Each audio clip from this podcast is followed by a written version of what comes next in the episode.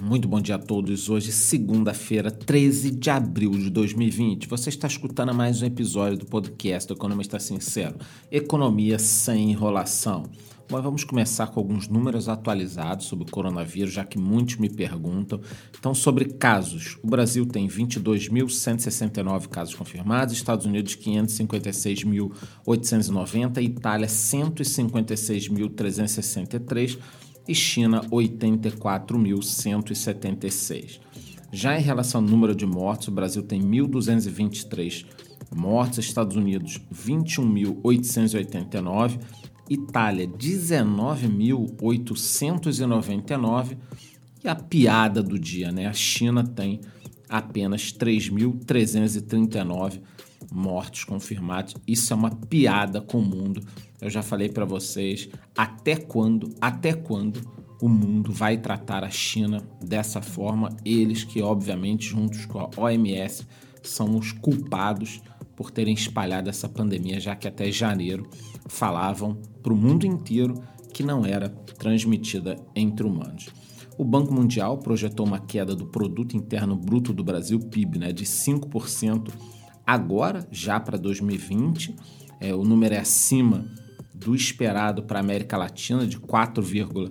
6%. Já para 2021, a estimativa do Banco Mundial é de um crescimento de 1,5% do PIB brasileiro e depois, lá para frente, em 2022, 2,3%. Já a expectativa para a América Latina é de um crescimento médio de 2,6%, tanto em 2021 quanto 2022. E o presidente dos Estados Unidos, Donald Trump, anunciou no final de semana que amanhã terça-feira, será lançado um conselho para discutir a reabertura da economia do país, que, assim como o Brasil e outros locais, está paralisado. Ele destacou que a prioridade é salvar vidas e depois as empresas afetadas pela crise trazida pela pandemia. Trump está certo, pessoal, precisamos pensar em vidas e, na sequência, em como ficará a economia.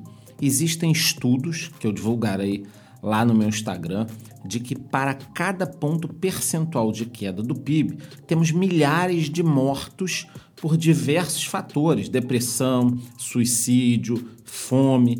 Então assim, não podemos ficar parados sem nenhuma perspectiva. É óbvio que a prioridade são vidas.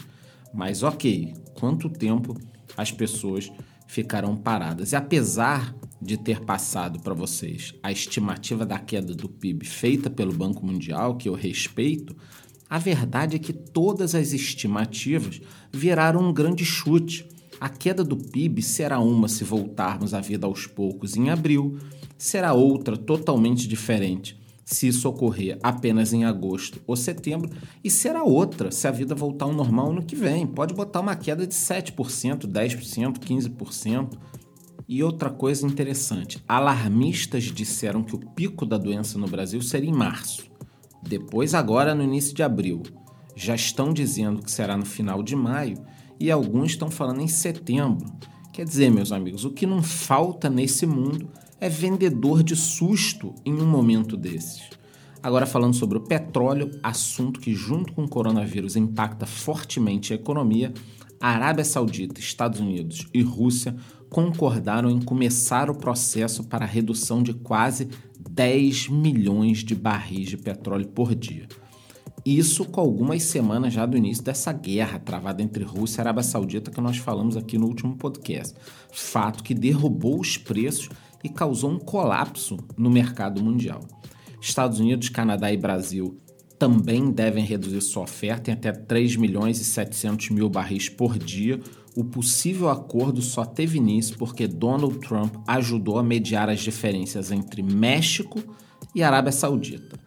Mais de 20 países irão participar dos cortes como forma de tentar estabilizar os preços em patamares que tragam um novo equilíbrio ao mercado. Agora, é esperar até o momento o preço ainda não reagiu. Durante a semana saberemos se foi apenas mais uma tentativa frustrada ou se dessa vez o problema de superprodução será resolvido. E dentro de todos esses problemas, temos algumas notícias boas. Segundo o colunista Hélio Gaspari, o Itaú Unibanco deve anunciar hoje a doação de um bilhão de reais. Isso aí, meus amigos, um bilhão de reais para o combate ao coronavírus. Esse dinheiro será transferido para a Fundação Itaú Social. O anúncio deve ser feito pelo presidente do banco, com participação do diretor-geral do Hospital Sírio-Libanês, que ficará responsável por coordenar um grupo de profissionais da área da saúde. E não são só algumas empresas que estão fazendo doações, não, tá? Durante a live que fez nesse sábado, Gustavo Lima doou 500 mil reais em alimentos para 700 famílias que vivem em um lixão em Aparecida de Goiânia. Eu espero que ele lembre dessa doação depois de sete horas de live bebendo bastante. Essa iniciativa dele foi sensacional. Eu vi alguns trechos dessa live, né, que durou mais de sete horas, foi algo sem precedente. Pela manhã o vídeo já contava com quase 60 milhões de visualizações. Marcas como Ambev, Via Varejo, Cielo entre outras, patrocinaram esse evento online dentro dessa série de shows virtuais que está modificando o mundo do entretenimento. Goste ou não de sertanejo, eu não estou falando do estilo da música, mas sim da capacidade deste grupo de atrair pessoas, patrocinadores e de realmente inovar nesse momento. E se pensarmos bem nessa fase em que milhões de pessoas estão trancadas em casa, com casos de pânico e depressão pipocando por aí, cada momento de alegria e diversão, como foram essas sete horas de live, devem ser encarados como uma terapia coletiva. Realmente, esse pessoal está de parabéns. Voltando para a economia, tenho recebido muitas perguntas em relação aos empregos e trago alguns dados aqui para vocês. Então, senta aí que lá vem número. Segundo matéria do jornal Valor Econômico, o último dado divulgado pelo IBGE referente a fevereiro deste ano estimou em 12,3 milhões o número de desempregados no Brasil. Mas não para por aí, tá? Esses são desempregados. Nós temos mais 4,7 milhões de desalentados são pessoas que desistiram de procurar emprego. E mais 6 milhões e meio de pessoas subocupadas por insuficiência de horas trabalhadas.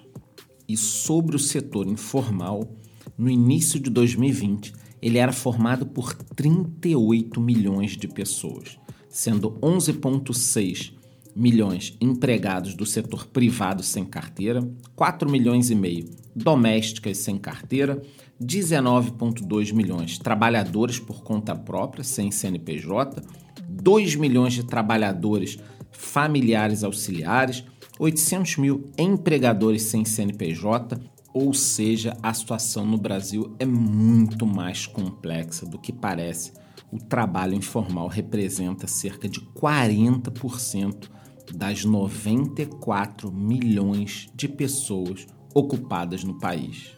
E sobre mercados, eu estou preparando um material, mas já adianto que um dos setores que mais sofreu foi o de turismo. Na segunda quinzena de março, o setor perdeu quase 12 bilhões de reais em volume de receitas, o que representa uma queda de 84% no faturamento em relação ao mesmo período de 2019, de acordo com dados da Confederação Nacional do Comércio de Bens, Serviços e Turismo.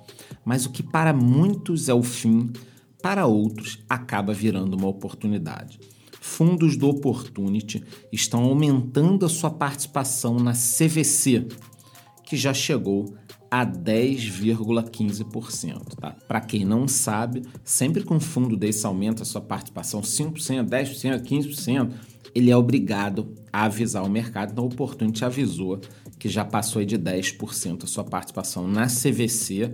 Segundo eles, a empresa foi vítima de uma sequência de eventos negativos, tá? como vazamento de óleo no Nordeste, todo mundo lembra, a quebra da Avianca, a desvalorização cambial aguda em 2019, a crise da Boeing, né, que reduziu a capacidade da Gol e fez os preços subirem, problemas contábeis que a empresa teve também e por último agora o coronavírus, Ou seja, meus amigos, olha, a vida da CVC não está fácil, mas há quem acredite que essa situação pode ser revertida. Já lá fora, a situação se repete. O Fundo Público de Investimentos da Arábia Saudita comprou 8,2% das ações da Carnival Corp, dona de diversas companhias de cruzeiro, como a Costa Cruzeiro e a Princess, conhecidas por aqui, né? Todo mundo conhece essa costa, é cheia de navios aí. Pelo que eu entendi, essa Carnival é responsável por metade dos cruzeiros pelo mundo. De acordo com o divulgado pelo mercado, a Arábia Saudita comprou 43,5 milhões de ações da Carnival, que chegaram a cair, veja bem, tá? Mais de 80% né, antes dessa compra. Mas já recuperaram aí 22% após esse aporte dos sauditas eu falarei muito, gente, muito mesmo, tá? Em novos vídeos sobre a percepção que eu tenho de que fundos de investimentos querem aproveitar essa oportunidade de queda para comprar negócios reais. Isso pode afetar de alguma forma startups e fintechs no futuro. Mas por enquanto é só uma teoria minha, mas cada vez mais eu acho que nós veremos fundos comprando empresas reais. Para encerrar, falando aqui sobre outros mercados, o Bitcoin está cotado a 6.710 dólares, enquanto o ouro está estável a 1.690 dólares, sendo que esses dois ativos também sofreram naqueles dias de pânico em março, mas já voltaram a seus preços anteriores, incluindo uma pequena alta. Bom, eu desejo a todos uma ótima semana, lembrando que eu sigo com informações em tempo real lá no Instagram. Muito bom dia.